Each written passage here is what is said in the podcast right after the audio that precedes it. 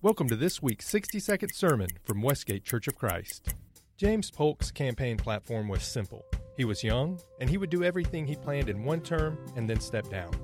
After he was elected as the 11th U.S. President, he followed through on his campaign promises. But what makes Polk's story even more interesting is what has happened since his death. Due to family and legal entanglements, Polk's body has been moved three times, with a fourth move lingering as a present day possibility. In death, Polk could end up moving almost as many times as he did when he was alive.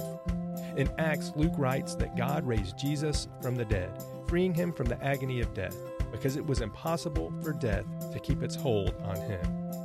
Death is a terrible invader in this world, an unwelcome guest, but it is not the end.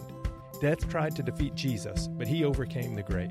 And one day he will make all things new, once and for all, doing away with sin and death and sadness and loss. What a glorious day that will be. We hope you've enjoyed this week's 60 second sermon from Westgate Church of Christ.